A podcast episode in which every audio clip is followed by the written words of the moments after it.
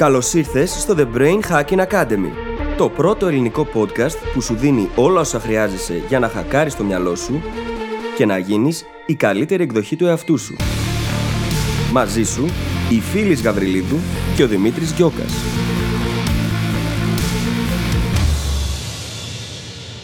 Γεια σου Brain Hacker και καλώς ήρθες σε ένα ακόμα επεισόδιο του The Brain Hacking Academy. Σήμερα ορίζουμε μια πολύ δυνατή έννοια. Μια έννοια η οποία αποτελεί στόχο για εμάς, σαν brain hackers, όσον αφορά την ψυχοσύνθεσή μας και την ταυτότητά μας. Σήμερα μιλάμε για την αυτοεξάρτηση. Όπως την έχει ορίσει ο Χόρχε Μπουκάη στο αντίστοιχο βιβλίο Δρόμος Αυτοεξάρτησης. Στο επεισόδιο, λοιπόν, αντιπαραβάλλουμε την έννοια της αυτοεξάρτησης με αυτήν της εξάρτησης και της ανεξαρτησίας. Μιλάμε αναλυτικά για το τι σημαίνει να είσαι πραγματικά αυτοεξάρτητος και τι σημαίνει να παίρνεις την ευθύνη για τη ζωή σου στο βαθύτερο επίπεδο. Αναγνωρίζουμε τη μαγεία του ότι έχεις επιλογή σε πολύ περισσότερες καταστάσεις από ό,τι φαντάζεσαι και τα δένουμε όλα αυτά μαζί, ορίζοντας το τι σημαίνει πραγματικά ελευθερία για εμάς. Όπως καταλαβαίνεις, έχουμε μια αρκετά φιλοσοφική συζήτηση σήμερα, η οποία όμως πραγματικά εμάς μας άγγιξε τους ίδιους όπως την ηχογραφούσαμε. Ελπίζουμε να κάνει το ίδιο και για σένα. Πιστεύω ότι σου έχω εξάψει ήδη την περιέργεια, οπότε δεν θα σε κρατήσω όλο εδώ. Θα σε αφήσω να πας να απολαύσεις το επεισόδιο. Καλή ακρόαση. Καλησπέρα Δημήτρη. Καλησπέρα, φίλη, τι κάνεις; Είμαι καλά, ζεσταίνομαι πολύ. Αλλά ζεσταίνομαι πολύ. Δεν ξέρω αν με καταλαβαίνετε. Ζεσταίνομαι πάρα πολύ. Πίστεψέ με, σε καταλαβαίνω πάρα πολύ. Πάρα πολύ. Ανυπομονώ για τις διακοπές μου και θέλω να πάω για μπάνιο. Τα υπόλοιπα είμαι πάρα πολύ καλά. Γενικότερα όμως. Εσύ πώς είσαι; Είμαι καλά. Θέλω πάρα πολύ να πάω για μπάνιο, λατρεύω τη θάλασσα, αλλά ακόμα περισσότερο θέλω να κάτσω λίγο στον ήλιο. Είναι τραγικό το πόσο ήλιο έχουμε σε αυτή τη χώρα και εγώ προσωπικά τουλάχιστον είμαι μόνιμα κλεισμένος σε ένα κουτί, σε ένα δωμάτιο δηλαδή, και δεν κάθομαι στον ήλιο καθόλου. Και τελένομαι, γιατί ξέρω πόσο σημαντικό είναι και πόσο καλό κάνει. Οπότε θέλω φέτος το καλοκαίρι να βγω και λίγο από το πρόγραμμά μου προκειμένου να περάσω περισσότερο ώρα στον ήλιο. Μπορεί να ήρθε και η ώρα να πάρετε για τον σκύλο που λέτε. Δεν ξέρω σε τι φάση βρίσκεσαι και αν είσαι συναισθηματικά έτοιμος και ψυχολογικά, αλλά η αλήθεια είναι ότι εγώ βγαίνω κάθε μέρα, είτε είναι χειμώνας είτε είναι καλοκαίρι. Εντάξει, κάθε μέρα, μην υπερβάλλω. Αλλά βγαίνουμε. Κάθε πρωί είμαστε στο πάρκο. Και κάθομαι στον ήλιο. Με βλέπει. Τον χαίρομαι. Και μου φτιάχνει και τη διάθεση έτσι. Συν ότι με βοηθάει στο να σκέφτομαι, καθαρίζει το μυαλό μου. Και σε ξυπνάει και πολύ καλύτερα. Ναι, νομίζω ότι αν δεν είχα τη λίλα δεν θα το έκανα τόσο συχνά. Το πιστεύω. Ενώ μου φαίνεται πολύ λογικό. Γενικά η έκθεση στον ήλιο είναι συνδεδεμένη με πάρα πάρα πολλά θετικά. Όσον αφορά μεταβολισμό, διάθεση, ενέργεια, διάβγεια και πολλά πολλά ακόμα κομμάτια που έχουν να κάνουν με την υγεία μας πνευματική, ψυχική ή σωματική. Η βιταμίνη D μόνο να σκεφτούμε ότι συμβάλλει σε πάρα πολλές, σε εκατοντάδες διεργασίες του ίδιου του μεταβολισμού μας, του θηροειδού και γι' αυτό το λόγο είναι και από τις πιο απαραίτητες ορμόνες που έχει ο οργανισμός μας στη διάθεσή του. Γιατί είναι ορμόνη, δεν είναι ακριβώς βιταμίνη. Και όταν δεν εκθέτουμε τον εαυτό μας στον ήλιο, όταν δεν βγαίνουμε να μας δει, και αυτό σημαίνει χωρίς μανίκια μακριά και χωρίς υπερβολικά πολλά αντιλιακά, γιατί και αυτά μπλοκάρουν πολλές φορές την παραγωγή της βιταμίνης D. Όταν δεν το κάνουμε αυτό, πρακτικά μπορεί να οδηγούμαστε ακόμα και σε θέματα κακής ψυχολογίας, ε, οργανικά. Βοηθάει πάρα πολύ το να βγαίνουμε στον ήλιο. Άρα λοιπόν, αφού έχουμε αυτή την ευκαιρία στην Ελλάδα, την εκμεταλλευόμαστε όσο περισσότερο μπορούμε. Και με ευκαιρία τον ήλιο και το καλοκαίρι, αλλάζοντας ελάχιστα το θέμα, να πω ότι με απασχολεί πολύ τελευταία το ότι θέλω να ζω περισσότερο και να σκέφτομαι λιγότερο. Το οποίο ο καθένας που το ακούσει αυτό μπορεί να το μεταφράσει με πολλούς διαφορετικούς τρόπους. Αλλά για μένα πρακτικά σημαίνει να πέσει λίγο η υπερανάλυση, που είναι τρομακτική στο μυαλό μου, και να περάσω λίγο περισσότερο χρόνο κάνοντας πράγματα που με ευχαριστούν, απολαμβάνοντας τη ζωή όσο κλεισέ και αν ακούγεται. Το οποίο σε μεγάλο βαθμό σημαίνει και χρόνος πέρα από τη δουλειά. Mm-hmm. Ειδικά στα πλαίσια ενός ελληνικού καλοκαιριού. Ότι είμαι σε αυτό το σημείο να σκεφτώ πώς θα το μεγιστοποιήσω αυτό. Τι σημαίνει αυτό για μένα. Υπερανάλυση είναι και αυτό που το σκέφτομαι. Κατάλαβες. Αυτό προσπαθώ να αποφύγω τέλος πάντων. Κοίτα, στη δική σου περίπτωση ε, το βγες από το κουτί έχει τελείως διαφορετική έννοια. Βγες από το κουτί. Βγες έξω απλά. Κυριολεκτικά. Και μια και μιλάμε για το να βγεις από το κουτί, γενικότερα και ειδικότερα, συνήθως όταν είμαστε στο δρόμο της αυτοβελτίωσης, της προσωπικής ενδυνάμωσης και γενικότερα αρχίζουμε και ψαχνόμαστε, αρχίζουμε να νιώθουμε και χαμένοι. Όλο και περισσότερο χαμένοι.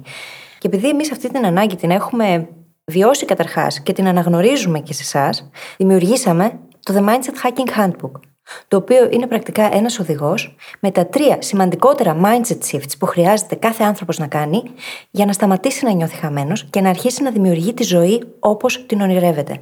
Είναι ένας οδηγός στον οποίο θα βρείτε όλο το θεωρητικό κομμάτι πρακτικά, μαζί με ασκήσεις. Όσοι brain hackers το έχουν κατεβάσει και το έχουν αξιοποιήσει, δηλώνουν ότι πρόκειται για ένα πρόγραμμα ολοκληρωμένο, δεν είναι απλά ένα handbook. Και μπορείτε να το κάνετε ολόδικό σας εντελώς δωρεάν. Θα το βρείτε στο brainhackingacademy.gr κάθετος MHH. Τα αρχικά δηλαδή του Mindset Hacking Handbook. Και έχουμε πει πολλές φορές πως η ποιότητα της ζωής μας εξαρτάται από την ποιότητα της σκέψης μας. Αυτές οι αλλαγές ακριβώς αυτό φέρνουν στη ζωή μας. Μια καλύτερη ποιότητα σκέψης, όπου βλέπουμε περισσότερες επιλογές και τολμάμε ίσως και περισσότερο. Και τώρα, πηγαίνοντας στο θέμα μας για σήμερα, θα μιλήσουμε για ένα πολύ δυνατό κομμάτι της ψυχολογίας μας. Θα μιλήσουμε πρακτικά για τον στόχο που έχουμε σαν άνθρωποι όσον αφορά την ψυχοσύνθεσή μας. Αν όχι ως άνθρωποι, τουλάχιστον ως brain hackers. Αλλά πριν μιλήσουμε απευθείας για το θέμα, θα κάνουμε κάτι που δεν κάνουμε συνήθως και θα ξεκινήσουμε διαβάζοντας ένα κείμενο. Ένα κείμενο που εμένα έχει χαρακτήσει τη μνήμη μου από την πρώτη πρώτη φορά που το διάβασα, που ήμουν παιδί, και νομίζω ότι θα το βρείτε κι εσείς πολύ δυνατό. Μπορεί κάποιοι να το θυμόσαστε κιόλας. Ισχύει, ισχύει. Ξεκινάω να διαβάζω. Πρόκειται για ένα κείμενο του Λέο Μπουσκάλια και ξεκινάω να διαβάζω απευθείας το κείμενο. Λέει ότι αυτή την ιστορία τη λέω πάντα. Την έχω γράψει και πολλοί από εσάς την έχετε ακούσει χιλιάδες φορές. Μ' αρέσει όμως τόσο πολύ. Στο μάθημα της αγάπης, ένα κορίτσι είπε ένα βράδυ: Ξέρω γιατί απελπίζομαι τόσο συχνά. Είναι γιατί θέλω να με αγαπούν όλοι και αυτό δεν είναι ανθρωπίνω δυνατόν. Θα μπορούσα να είμαι το πιο ζουμερό, το πιο γευστικό, το πιο συναρπαστικό ροδάκινο του κόσμου και να προσφέρομαι σε όλους. Υπάρχουν όμως άνθρωποι που είναι αλλεργικοί στα ροδάκινα. Αυτοί θα θελήσουν ίσως να γίνω μπανάνα. Πόσο συχνά δεν γινόμαστε μπανάνες για άλλους που θέλουν ροδάκινα; Τι θλιβερή φρουτοσαλάτα. Είναι προτιμότερο να πεις στον άλλο. Λυπάμαι πολύ που δεν μπορώ να είμαι μπανάνα. Θα το ήθελα πολύ να ήμουν μπανάνα για σένα. Βλέπεις όμως, είμαι ροδάκινο. Και ξέρετε τι θα συμβεί; Αν περιμένετε αρκετά, θα βρείτε κάποιον που του αρέσουν τα ροδάκινα. Και μετά θα μπορείτε να ζήσετε σαν ροδάκινο και όχι σαν μπανάνα. Σκεφτείτε χάσιμο ενέργειας που έχει κανείς προσπαθώντας να γίνει μπανάνα όταν είναι ροδάκινο. Και συνεχίζει. Όταν αγαπάς, κινδυνεύεις να μην έχει ανταπόκριση αγάπη σου. Δεν είναι κακό αυτό. Αγαπάς για να αγαπάς και όχι για να πάρεις ανταπόδοση. Αυτό δεν είναι αγάπη. Όταν ελπίζεις, κινδυνεύεις να πονέσεις. Και όταν δοκιμάζεις, κινδυνεύεις να αποτύχεις. Κι όμως πρέπει να ρισκάρεις. Γιατί η μεγαλύτερη ατυχία στη ζωή είναι το να μην ρισκάρεις τίποτα. Όποιος δεν ρισκάρει τίποτα, δεν κάνει τίποτα. Δεν έχει τίποτα και δεν είναι τίποτα. Μπορεί να αποφεύγει τον πόνο και τη λύπη, αλλά δεν μαθαίνει, δεν νιώθει, δεν αλλάζει, δεν αναπτύσσεται, δεν ζει και δεν αγαπά. Είναι δούλος αλυσοδεμένος με τις βεβαιότητες και τους εθισμούς του. Έχει ξεπουλήσει το μεγαλύτερο αγαθό του, την ατομική του ελευθερία. Μόνο ο άνθρωπος που ρισκάρει είναι ελεύθερος. Πέροχο κείμενο. Είναι εκπληκτικό κείμενο. Και φαντάστηκα ακόμα και τον τίτλο του επεισοδίου που δεν νομίζω ότι θα είναι αυτό, αλλά Ροδάκινο ή μπανάνα. Είναι ένα ηθικό δίλημα μεγάλο, το οποίο δυστυχώς το περνάμε όλοι. Και επίσης δυστυχώς επιλέγουμε συχνά να γινόμαστε μπανάνες. Πολύ πιο συχνά από ό,τι θα θέλαμε. Αντί να αφιερώνουμε όλη μας την ενέργεια στο να είμαστε το πιο χαρούμενο ροδάκινο που θα μπορούσαμε να είμαστε. Και αυτό έχει τις ρίζες τους σε πολύ βαθιές ανασφάλειες, τις οποίες τις έχουμε αποκτήσει μεγαλώνοντας. Άρα τι μπορούμε να κάνουμε γι' αυτό; Και γι' αυτό το λόγο, το θέμα αυτού του επεισοδίου είναι η λεγόμενη αυτοεξάρτηση, όπως την έχει ορίσει ο Χόρχε Μπουκάη. Ακριβώς. Και πολύ σωστά μίλησες για την μπανάνα και το ροδάκινο ως ένα από τα βασικότερα ηθικά διδάγματα αυτού του κειμένου. Αλλά στα πλαίσια της αυτοεξάρτησης, εγώ θα μείνω στο σημείο ότι όποιος δεν ρισκάρει τίποτα, δεν έχει τίποτα και δεν είναι τίποτα. Μπορεί να αποφεύγει τον πόνο και τη λύπη, αλλά δεν κερδίζει, δεν μαθαίνει, δεν εξελίσσεται, δεν ζει. Και αυτό γιατί, όπως λέει, είναι δούλος αλυσοδεμένος στις βεβαιότητες, στους εθισμούς, είναι κάπως εξαρτημένος. Και αυτό είναι που θέλουμε να την παραβάλουμε στο σημερινό επεισόδιο. Τι είναι η εξάρτηση; Και να ορίσουμε έναν ίσως νέο ορισμό που είναι η αυτοεξάρτηση για να δούμε πού θέλουμε να πάμε. Εξάρτηση λοιπόν είναι όταν εξαρτάσαι από τους άλλους ανθρώπους. Είναι το μικρό παιδί μέσα σου που ακόμα ψάχνει την εξάρτηση, ψάχνει την επιβεβαίωση, ψάχνει την καθοδήγηση, την επιδοκιμασία που έβρισκες στους γονείς όταν ήσουν μικρός. Και εννοείται ότι το χρειαζόσουν αυτό.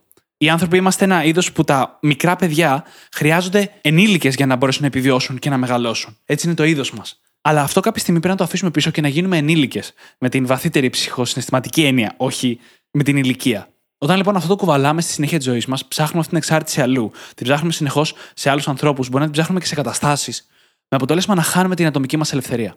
Και πρακτικά εξαρτώμαι σημαίνει ότι παραδίδω τον έλεγχο σε κάποιον άλλον. Αφήνω κάποιον άλλον να ορίσει την αυτοαξία μου να ορίσει το αν αυτό που κάνω είναι σωστό ή λάθος, να αποφασίσει για μένα το τι θα κάνω και πώς θα πορευτώ στη ζωή μου, το πώς θα αισθάνομαι ακόμα. Και όλα αυτά φυσικά και μας οδηγούν στο να είμαστε εξαρτημένοι από τους άλλους και να μην έχουμε αυτή την πραγματική ισορροπία μέσα μας και την επαφή με τον εαυτό μας, η οποία προποθέτει ότι έχουμε πάρει την ευθύνη της ύπαρξής μας. Τον θέλω, τον πιστεύω και των δράσεών μας. Και υπάρχουν διάφορα είδη εξάρτησης. Μπορεί να μιλάμε για την συνεξάρτηση, όπου πιστεύουμε πως δεν μπορούμε να ζήσουμε χωρίς τον άλλον ή τους άλλους, χωρίς το κοινωνικό σύνολο στο οποίο είμαστε ενταγμένοι. Συνήθως ένα συγκεκριμένο άτομο, μια συγκεκριμένη ομάδα στα πλαίσια της εξάρτηση. Και ένα παράδειγμα εδώ θα μπορούσε να είναι μια τοξικότατη σχέση, την οποία επιλέγουμε να την συνεχίζουμε, επιλέγουμε συνειδητά ή υποσυνείδητα, επειδή θεωρούμε ότι δεν μπορούμε να υπάρξουμε μόνοι μας ή μόνες μας. Μετά είναι η αλληλεξάρτηση, που αυτό προτείνονταν για πάρα πολλά χρόνια από την ψυχολογία, αλλά είναι αρκετά προβληματικό. Γιατί βασίζεται πάνω στο κόνσεπτ της αμοιβαίας ανταλλαγής συναισθημάτων, καταστάσεων, πραγμάτων και ούτε αυτό δεν είναι και πολύ υγιές. Το να κάνουμε το οτιδήποτε περιμένοντας από τους άλλους να ανταποδώσουν αυτό το οτιδήποτε. Και πρακτικά αυτό το μικρό παιδάκι που έχουμε μέσα μας μας κάνει εξαρτημένους. Στην αυτοεξάρτηση όμως, καλούμαστε να δημιουργήσουμε τον ενήλικο μέσα μας, να γίνουμε ο ενήλικος μέσα μας, που θα αναλάβει την ευθύνη και θα πάρει την απόφαση να φροντίσει αυτό το μικρό παιδάκι. Και σε ακούω να ρωτάς αυτή τη στιγμή, γιατί δεν το λέμε ανεξαρτησία; Και η αλήθεια είναι ότι η ανεξαρτησία, όπως ορίζεται, σωστά, ετοιμολογικά, ψυχολογικά, είναι μια αδύνατη κατάσταση. Γιατί η ανεξαρτησία εξορισμού σημαίνει δεν εξαρτώμαι από κανέναν. Σημαίνει δεν έχω ανάγκη κανέναν. Και αυτό είναι ανέφικτο. Γι' αυτό ο Μπουκάη δημιούργησε ένα καινούργιο ορισμό την αυτοεξάρτηση. Γιατί στην ανεξαρτησία λες δεν έχω ανάγκη κανέναν και αυτό δεν είναι ρεαλιστικό. Στην αυτοεξάρτηση λες έχω ανάγκη άλλους ανθρώπους, αλλά δεν εξαρτώμαι από αυτούς. Αναγνωρίζω την ανάγκη μου να έχω ανθρώπους στη ζωή μου, να έχω επαφές, να έχω μέχρι και κάποια συναισθηματική κάλυψη από άλλους ανθρώπους, αλλά αυτή η ανάγκη δεν ορίζει τη ζωή μου, ούτε τις επιλογές μου. Και σε αυτή την ελευθερία που θα την ορίσουμε πολύ πιο αναλυτικά στη συνέχεια, βρίσκεται και η διαφορά. Έχω την ανεξαρτησία στο μυαλό μου σαν ένα είδος αντίδρασης, Δημήτρη στο οποίο θέλουμε να είμαστε ανεξάρτητοι σε μια πρώιμη φάση επαναστατικότητας που έχουμε αντιληφθεί στην ουσία την εξάρτηση που μπορεί να έχουμε από τους άλλους ανθρώπους και θέλουμε να γίνουμε ο μοναχικός καβαλάρης που έχει φύγει μόνος του στο ηλιοβασίλεμα. Και αυτό δεν γίνεται. Είναι όμως και αυτό φυσιολογική φάση, έτσι. Είναι ένα στάδιο που χρειάζεται να περάσουμε για να προχωρήσουμε προς την αυτοεξάρτηση. Γιατί είναι το στάδιο που αποκτά την πρώτη επίγνωση και αρχίζεις και αντιδράς. Και αυτό είναι σημαντικό. Οπότε, αν βρίσκεστε σε αυτό το στάδιο, μην το πάρετε ότι ε, μα, κάνω κάτι λάθος. Δεν είναι έτσι. Είναι διαδρομή, είναι μονοπάτι. Και αυτό το μονοπάτι έχει διάφορα στάδια μέχρι να φτάσουμε στο τελικό στόχο της αυτοεξάρτησης. Και να πούμε εδώ ότι αυτό που οι περισσότεροι εννοούμε όταν λέμε ανεξαρτησία δεν είναι αυτή η ετοιμολογική της έννοια. Όταν σκεφτόμαστε κάποιον που είναι 25 χρονών και αποφασίζει να πάει να μείνει μόνος του και να βρει μια δουλειά και να ζήσει τον εαυτό του και να γίνει ανεξάρτητος, αυτό είναι πολύ υγιές. Δεν, είναι, δεν έχω ανάγκη κανέναν. Είναι απλά περνάω σε ένα στάδιο της ζωής μου που φροντίζω εγώ για τον εαυτό μου.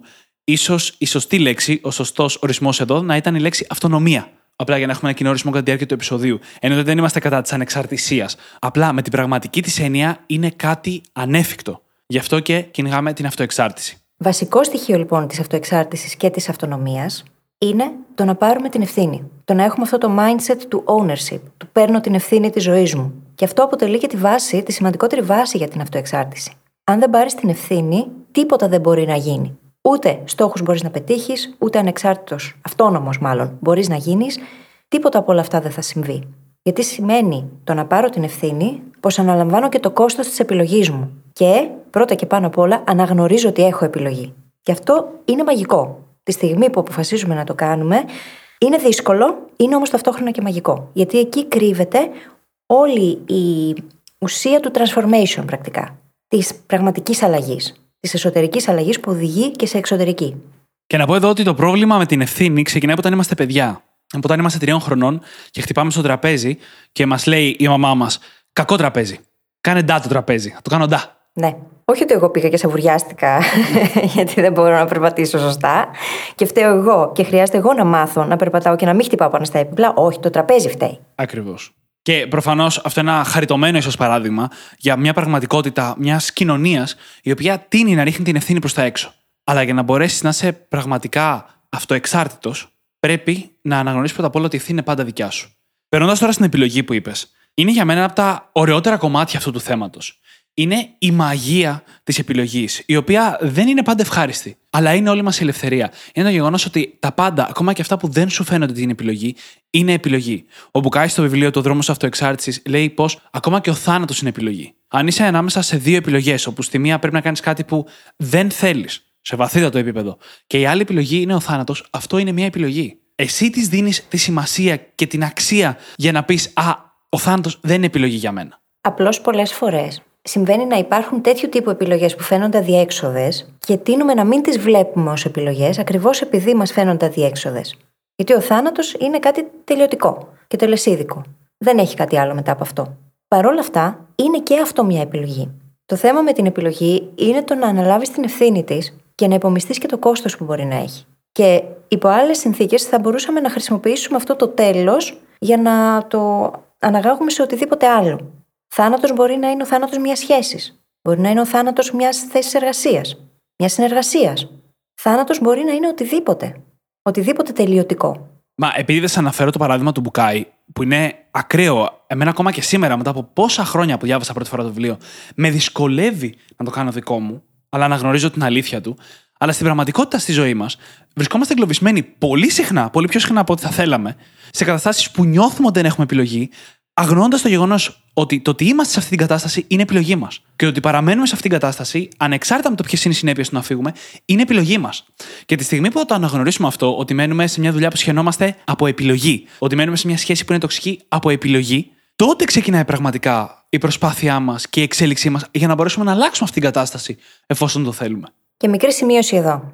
Το έχουμε πει πάρα πολλές φορές. Κάθε φορά που συζητάμε για ευθύνη, το λέμε και χρειάζεται να το τονίζουμε. Είναι άλλο αναλαμβάνω την ευθύνη για το οτιδήποτε στη ζωή μου και άλλο παίρνω πάνω μου το φταίξιμο. Έχει πολύ μεγάλη διαφορά το ένα από το άλλο. Όταν λέμε ότι είσαι υπεύθυνος, δεν λέμε ότι φταίει. Είσαι όμως υπεύθυνος τη στιγμή που αποκτάς επίγνωση και αντιλαμβάνεσαι την επιλογή που μπορεί να έχεις να κάνεις ό,τι καλύτερο μπορείς με αυτήν. Δεν φταίει για την κατάσταση, γιατί πολλοί τείνουμε να κατηγορούμε τον εαυτό μας ή να νομίζουμε πως το να πάρουμε την ευθύνη σημαίνει το ότι πρέπει να κατηγορήσουμε τον εαυτό μας. Όχι, δεν είναι έτσι. Σημαίνει όμως ότι χρειάζεται να δούμε ποιο είναι το δικό μας μερίδιο ευθύνης μέσα στην κατάσταση και να επιλέξουμε αντίστοιχα. Το τι μπορούμε να κάνουμε από εκεί και πέρα, τι δεν μπορούμε, τι θέλουμε και τι δεν θέλουμε. Και όλα αυτά μας φέρνουν σε τρία βασικά σημεία που συνοψίζουν και λίγο την αυτοεξάρτηση. Και είναι αυτά που χρειάζεσαι να αναγνωρίσεις για να μπορέσεις να τη φτάσεις. Που είναι το ότι είμαι εγώ, είμαι ικανός και είμαι υπεύθυνος. Το είμαι υπεύθυνος μόλις το κάλυψε φανταστικά η φίλης. Το είμαι εγώ σημαίνει να αναγνωρίσεις την ατομική σου ύπαρξη. Ότι είσαι άνθρωπος που θέλεις πράγματα, που σου αρέσουν και δεν σου αρέσουν πράγματα, που έχεις δικά σου χαρακτηριστικά, ακόμα και αν δεν ξέρεις ακριβώς ποια είναι όλα αυτά. Μπορεί να μην ξέρεις ακριβώς ακόμα ποιος είσαι ή που θέλεις να πας ή τι σου αρέσει. Το θέμα είναι να γνωρίσει ότι αυτά υπάρχουν. Και είναι μέρος της ελευθερίας σου να τα αναγνωρίσεις και να αρχίσεις να τα χρησιμοποιείς στις αποφάσεις σου. Το είμαι ικανός απ' την άλλη έχει πάρα πολύ να κάνει με το να ενσθενιστείς στο growth mindset. Να γνωρίσεις ότι είναι δυνατότητά σου να εξελιχθείς. Ότι μπορείς αυτή τη στιγμή ή ότι έχεις τις δυνατότητες να φτάσεις σε ένα σημείο να μπορείς να κάνεις αυτό που θέλεις. Και αναγνωρίζοντας το αυτό, ξαφνικά οι επιλογές αυξάνονται. Και η ικανότητά σου, αλλά και το θάρρος σου αυξάνονται. Και το θάρρος που αναφέρεις είναι το επόμενο στάδιο του παίρνω την ευθύνη, έτσι. Το κουράγιο, το θάρρος να κάνω αυτό που θέλω να κάνω. Γιατί η αλήθεια είναι πως πάντα έχουμε επιλογή. Πάντα υπάρχει επιλογή αρκεί να έχουμε αρχίσει να διερευνούμε τουλάχιστον το ποιοι είμαστε, πού πάμε και με ποιον. Αυτά τα τρία πράγματα είναι πάρα πολύ σημαντικά. Και χρειάζεται με αυτά σαν γνώμονα να αποφασίζουμε τις κινήσεις μας. Στο ποιος είμαι, είναι πολύ σημαντικό κομμάτι το να γνωρίσουμε ποιες είναι οι αξίες μας, ποια είναι τα θέλω μας. Ποια είναι εκείνα τα πράγματα που δεν διαπραγματευόμαστε με τίποτα. Ποια είναι τα όρια μας. Γιατί αν δεν τα έχουμε γνωρίσει αυτά και αν δεν τα έχουμε θέσει πρώτα απ' όλα μέσα μας, πώς θα μπορέσουμε να τα επικοινωνήσουμε και έξω. Ποιες είναι λοιπόν αυτές οι αξίες και τα προσωπικά θέλω; Αν δεν έχεις θεσπίσει προσωπικούς κανόνες πρώτα απ' όλα, για να μπορέσεις να αρχίσεις να ζεις σύμφωνα με αυτούς, δεν υπάρχει αυτοεξάρτηση. Και κάτι που έχει να κάνει με τα όρια, όχι σημαίνει όχι πρώτα μέσα μας. Αν εγώ έχω ορίσει έναν κανόνα συγκεκριμένο, αλλά τον παραβώ σε μια εκάστοτε κατάσταση η οποία θα απαιτήσει συσσαγωγικά από μένα το αντίθετο, τότε εγώ φταίω γι' αυτό, δεν φταίει ο άλλος που καταπάτησε τα όρια μου. Χρειάζεται να πάρω την ευθύνη αυτού του όχι και να το επικοινωνήσω και να υπομισθώ και το κόστος που μπορεί να φέρει. Και στις ερωτήσεις υπάρχει ερώτηση με ποιον. Και με γυρνάει αυτό στο γεγονός ότι αυτοεξάρτηση δεν σημαίνει δεν έχω ανάγκη κανέναν. Σημαίνει έχω ανάγκη τους άλλους. Αυτοεξάρτηση είναι να ξέρω ότι έχω ανάγκη. Ότι δεν είμαι μόνος, ούτε είμαι παντοδύναμος. Σαν άνθρωπος, ούτε πρακτικά ούτε ψυχοσυναισθηματικά. Αλλά μπορώ να κρατήσω αυτή την ανάγκη μέσα μου για μένα μέχρι να βρω αυτό που θέλω. Και η διαφορά εδώ αρχίζει και γίνεται ξεκάθαρη, η διαφορά την εξάρτηση. Στη μία περίπτωση έχεις ανάγκη, αλλά πρέπει οπωσδήποτε να την καλύψεις. Α πούμε ότι δεν αντέχεις με τίποτα τη μοναξιά, κάτι που όλοι μπορούμε να ταυτιστούμε μέχρι ένα σημείο, και έχεις τόσο έντονα την ανάγκη να το καλύψεις αυτό που προτιμάς να είσαι με τον οποιονδήποτε, είτε φίλο, είτε σχέση, είτε οικογένεια, προκειμένου να μείνει μόνος. Ακόμα κι αν δεν σε καλύπτει. Όχι, ακόμα χειρότερα. Ακόμα κι αν είναι τοξικό για σένα. Από την άλλη, αυτοεξάρτηση σημαίνει ότι μπορώ να μείνω με αυτή την ανάγκη. Ότι μπορώ να μείνω με αυτό το κενό, ακόμα και αν πονάει. Και αυτό είναι για μένα το κομμάτι κλειδί, ότι ακόμα και αν πονάει, δεν σημαίνει ότι θα είναι ανώδυνο. Αλλά μπορώ να μείνω με αυτό μέχρι να έρθω σε μια κατάσταση που είναι OK για μένα. Που είναι κοντά σε αυτό που θέλω. Ή που καλύπτει τουλάχιστον κάποια πράγματα που θέλω. Και όταν μπορείς να μείνεις έτσι, με το κενό και να είσαι OK με αυτό, τότε πλησιάζεις προς την αυτοεξάρτηση. Τότε είναι που γίνεσαι ροδάκινο και έχεις την υπομονή να περιμένεις να βρεθούν μπροστά σου άνθρωποι οι οποίοι προτιμούν τα ροδάκινα. Ακριβώς. Τότε βρίσκεις το δικό σου tribe. Δεν προσπαθείς να γίνεις μονίμως κάτι άλλο από αυτό που είσαι. Και κάτι που είναι σημαντικό να τονίσουμε εδώ είναι πως δεν χρειάζεται να έχουμε όλες τις απαντήσεις ακόμη. Αλλά δεν υπάρχει εγώ δίχως να ρωτάμε τις ερωτήσεις. Πώς θα μάθεις καλύτερα τον εαυτό σου αν δεν ρωτάς; Πώς θα μάθεις καλύτερα τον εαυτό σου αν δεν θέτεις εκείνα τα ερωτήματα τα δύσκολα για να δεις τι θέλεις και τι δεν θέλεις, τι σου αρέσει και τι δεν σου αρέσει, τι χρειάζεται να αφήσεις πίσω; Δεν θα γίνει αυτό.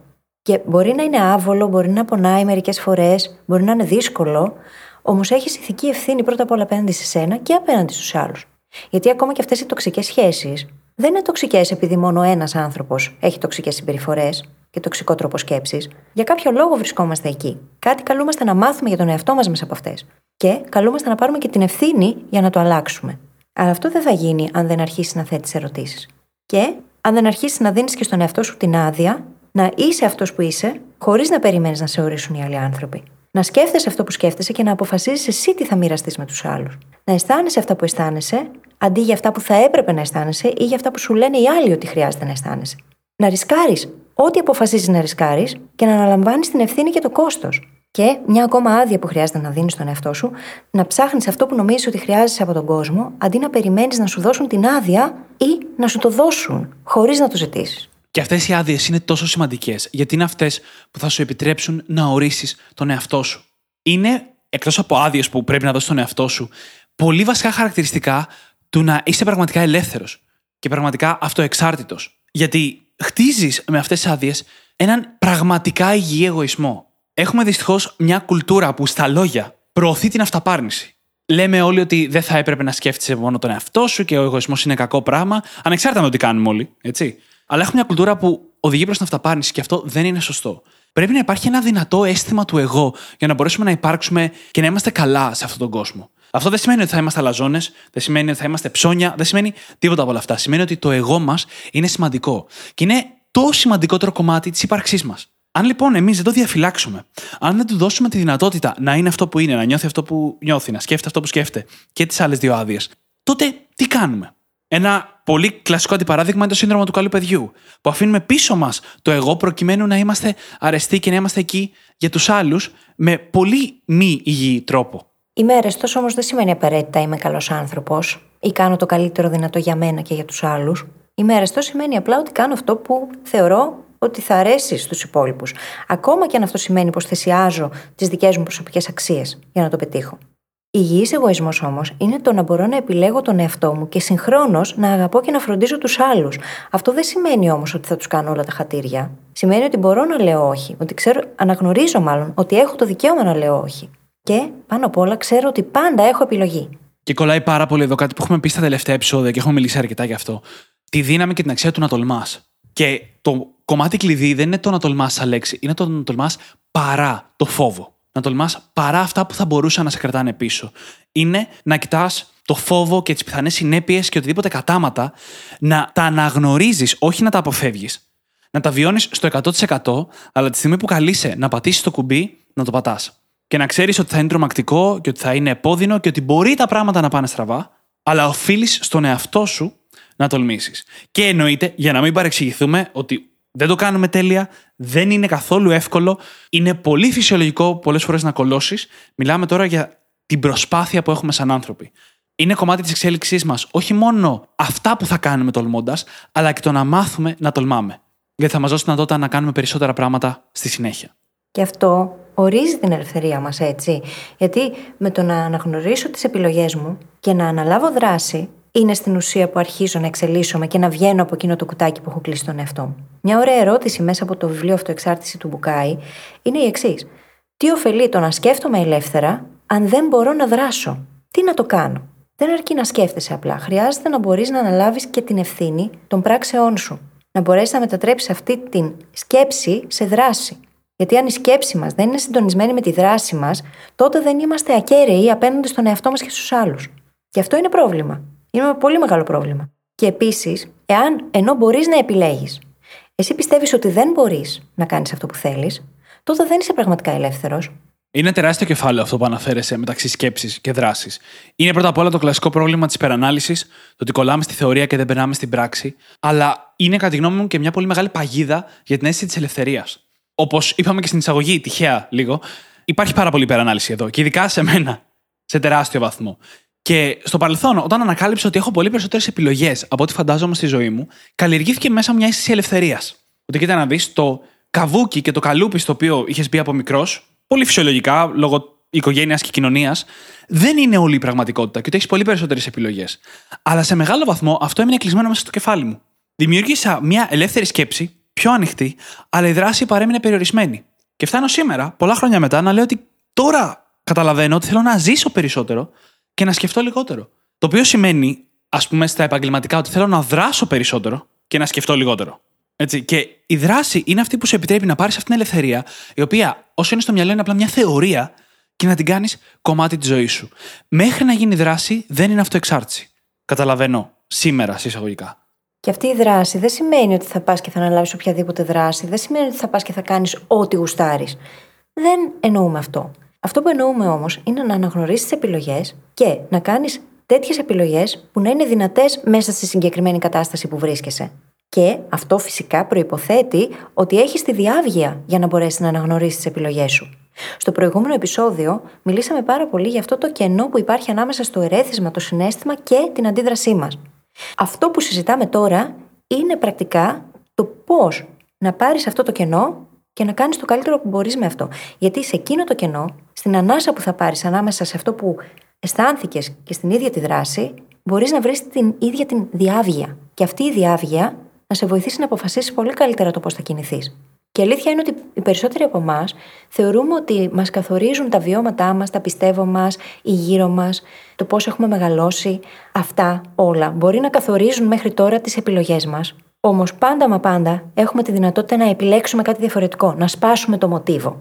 Το ότι όλα αυτά μπορεί να οδηγούν από προεπιλογή να κάνουμε συγκεκριμένες επιλογές μια ζωή δεν σημαίνει ότι είμαστε υποχρεωμένοι να συνεχίσουμε να κάνουμε τις ίδιες επιλογές.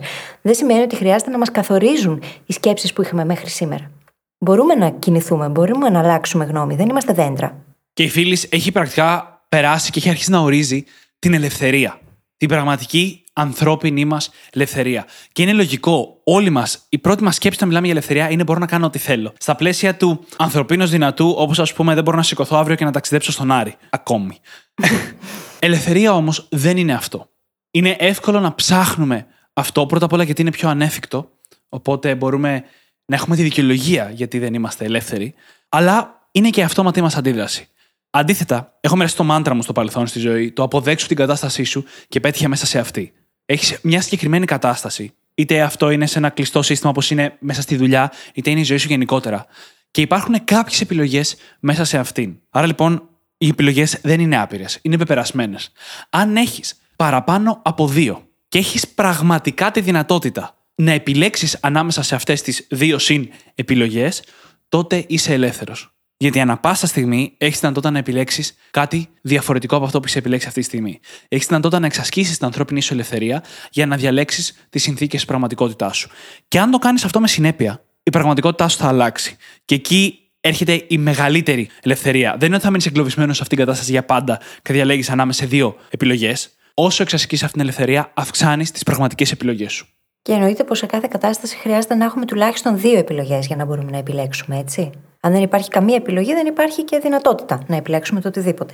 Αλλά όπου υπάρχουν δύο ή περισσότερες επιλογές, είμαστε κι εμείς σε θέση να αποφασίσουμε τι θέλουμε να κάνουμε. Το πιο ακραίο παράδειγμα το αναφέραμε πριν. Ελευθερία ή θάνατος. Και μπορεί να είναι ακραίο, αλλά μπορούμε να το αναγάγουμε αυτό σε οτιδήποτε άλλο στη ζωή μας.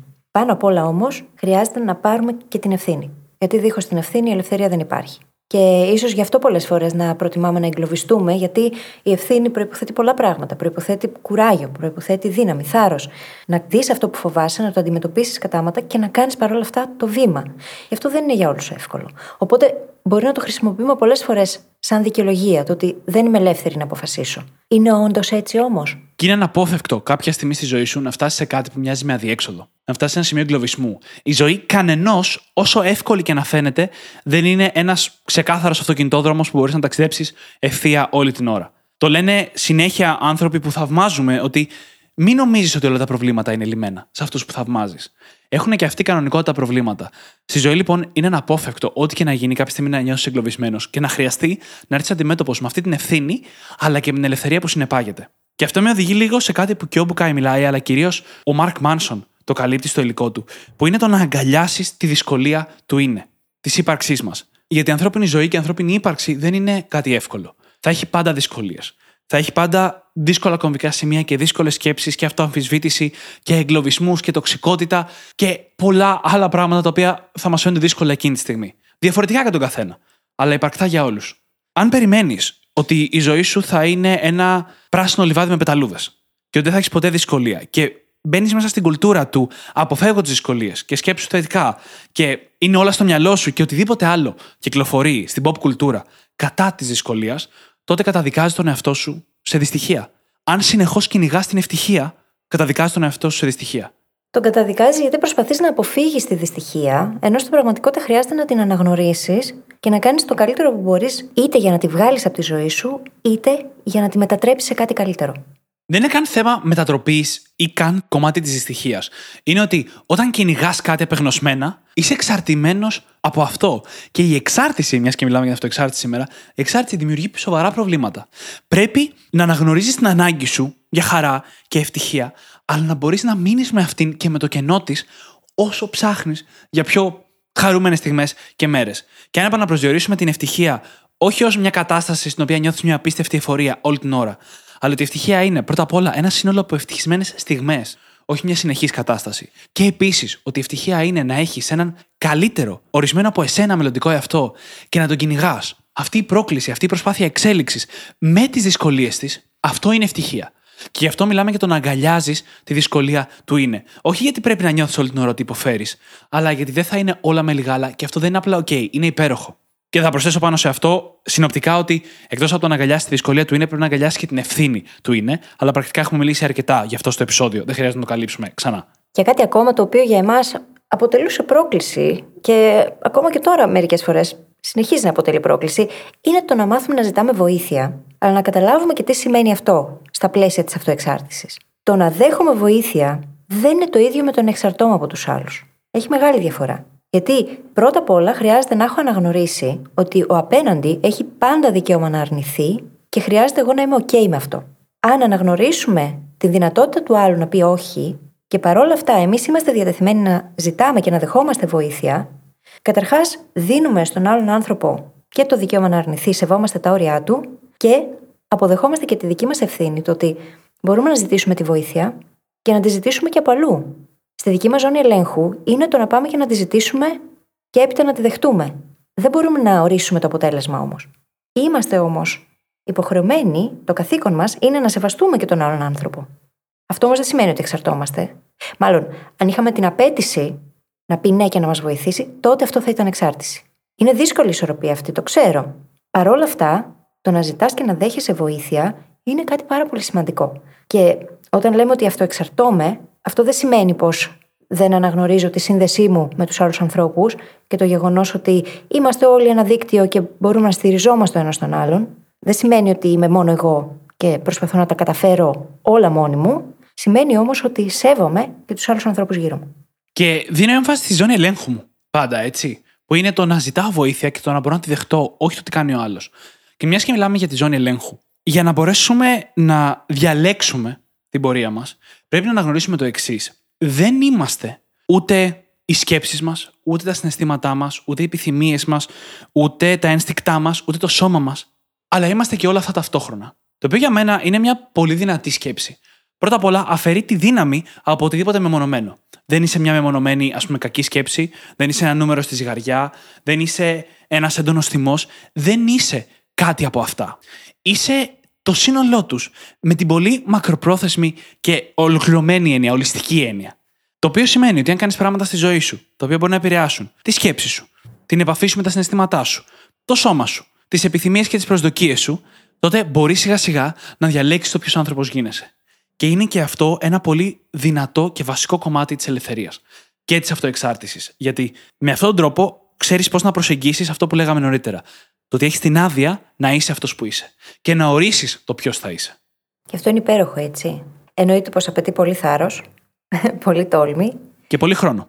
Και πολύ χρόνο. Δεν είναι κάτι το οποίο θα το αποφασίσεις σήμερα και αύριο θα έχουν όλα αλλάξει, ούτε κατά διάνοια.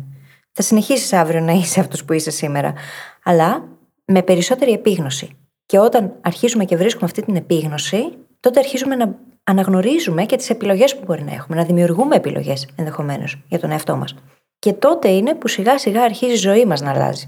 Γιατί στην ουσία οτιδήποτε έχουμε έξω είναι ένας ωραίος καθρέφτης και μια ωραία αντανάκλαση του τι υπάρχει μέσα μας. Όσο σκληρό και δύσκολο και να ακούγεται αυτό. Συνήθως με κάποιον τρόπο έχουμε συμβάλει στο να δημιουργηθούν οι καταστάσεις ή στο να επιμείνουν κάποιες καταστάσεις και να υπάρχουν. Εμείς όμως, τι agency έχουμε μέσα σε όλα αυτά, τι ευθύνη έχουμε, τι μερίδιο ευθύνης και τι μπορούμε να κάνουμε. Αν δεν ξεκινήσουμε από εκεί, από αυτή την επίγνωση και την αναγνώριση των επιλογών, δεν μπορούμε να κάνουμε οποιοδήποτε βήμα παρά έξω. Έχοντας ορίσει λοιπόν την αυτοεξάρτηση ως έναν ιδανικό στόχο για εμάς, σαν brain hackers, όσον αφορά την ψυχοσύνθεσή μας και την υπόστασή μας και την ελευθερία μας, νομίζω ότι μπορούμε να κλείσουμε το επεισόδιο. Τι λες και εσύ. Νιώθω πολύ αυτοεξαρτημένη αυτή τη στιγμή και γι' αυτό το λόγο θα πω ναι. Όπως πάντα, μπορείτε να βρείτε τις σημειώσεις του επεισοδίου μας στο site μας, στο brainhackingacademy.gr, όπου μπορείτε να βρείτε και το journal μας, είτε πηγαίνοντας στο κατάστημά μας, είτε πηγαίνοντας στο brainhackingacademy.gr, κάθετος journal. J-O-U-R-N-A-L. Και μιλάμε φυσικά για το journal το οποίο μπορεί να σε βοηθήσει να πετύχεις το νούμερο ένα στόχο σου σε 90 ημέρες. Και φυσικά θα σας ζητήσουμε να κάνετε και μια πράξη αγάπης. Κάντε subscribe στο Spotify ή σε όποια άλλη εφαρμογή μας έχετε βρει και μας ακούτε. Αφήστε μας μια φανταστική πεντάστερη αξιολόγηση και μοιραστείτε αυτό το επεισόδιο με τον έναν εκείνον άνθρωπο που σας ήρθε στο μυαλό καθώς το ακούγατε. Θα τον βοηθήσετε και εκείνον και εμάς να διαδώσουμε το μήνυμα. Σας ευχαριστούμε πάρα πολύ που ήσασταν μαζί μας και σήμερα και σας ευχόμαστε καλή συνέχεια. Καλή συνέχεια.